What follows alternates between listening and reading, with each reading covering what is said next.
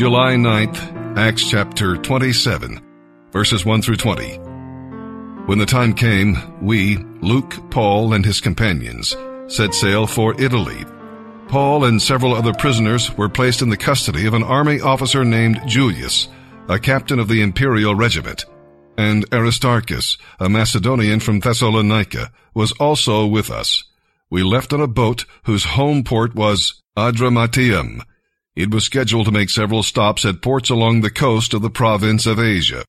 The next day, when we docked at Sidon, Julius was very kind to Paul and let him go ashore to visit with friends so they could provide for his needs. Putting out to sea from there, we encountered headwinds that made it difficult to keep the ship on course. So we sailed north of Cyprus between the island and the mainland. We passed along the coast of the provinces of Cilicia and Pamphylia, landing at Myra in the province of Lycia. There the officer found an Egyptian ship from Alexandria that was bound for Italy, and he put us on board. We had several days of rough sailing, and after great difficulty we finally neared Cnidus, but the wind was against us, so we sailed down to the leeward side of Crete, past the Cape of Salmone.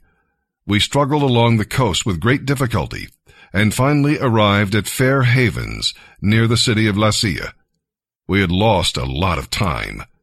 The weather was becoming dangerous for long voyages by then because it was so late in the fall, and Paul spoke to the ship's officers about it. Sirs, he said, I believe there is trouble ahead if we go on. Shipwreck, loss of cargo, injuries, and danger to our lives. But the officer in charge of the prisoners listened more to the ship's captain and the owner than to Paul. And since Fair Havens was an exposed harbor, a poor place to spend the winter, most of the crew wanted to go to Phoenix, farther up the coast of Crete, and spend the winter there. Phoenix was a good harbor with only a southwest and northwest exposure.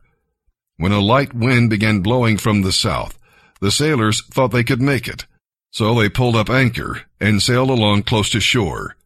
But the weather changed abruptly, and a wind of typhoon strength, a northeaster, they called it, caught the ship and blew it out to sea. They couldn't turn the ship into the wind, so they gave up and let it run before the gale. We sailed behind a small island named Cauda, where with great difficulty we hoisted aboard the lifeboat that was being towed behind us. Then we banded the ship with ropes to strengthen the hull. The sailors were afraid of being driven across to the sandbars of Syrtis off the African coast, so they lowered the sea anchor and were thus driven before the wind. The next day, as gale force winds continued to batter the ship, the crew began throwing the cargo overboard. The following day, they even threw out the ship's equipment and anything else they could lay their hands on. The terrible storm raged unabated for many days, blotting out the sun and the stars, until at last all hope was gone.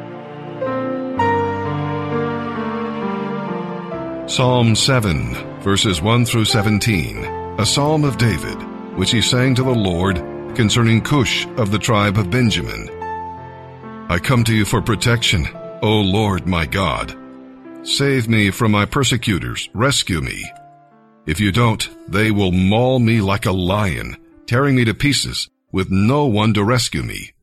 O Lord my God, if I have done wrong, or am guilty of injustice, if I have betrayed a friend, or plundered my enemy without cause, then let my enemies capture me. Let them trample me into the ground. Let my honor be left in the dust. Arise, O Lord, in anger. Stand up against the fury of my enemies. Wake up, my God, and bring justice. Gather the nations before you. Sit on your throne high above them. The Lord passes judgment on the nations. Declare me righteous, O Lord, for I am innocent, O Most High. End the wickedness of the ungodly, but help all those who obey you. For you look deep within the mind and heart, O righteous God. God is my shield, saving those whose hearts are true and right. God is a judge who is perfectly fair. He is angry with the wicked every day. If a person does not repent, God will sharpen his sword. He will bend and string his bow. He will prepare his deadly weapons and ignite his flaming arrows. The wicked conceive evil. They are pregnant with trouble and give birth to lies. They dig a pit to trap others and then fall into it themselves. They make trouble, but it backfires on them. They plan violence for others, but it falls on their own heads. I will thank the Lord because he is just. I will sing praise to the name of the Lord Most High. Proverbs 18 verse 22. The man who finds a wife finds a treasure and receives favor from the Lord.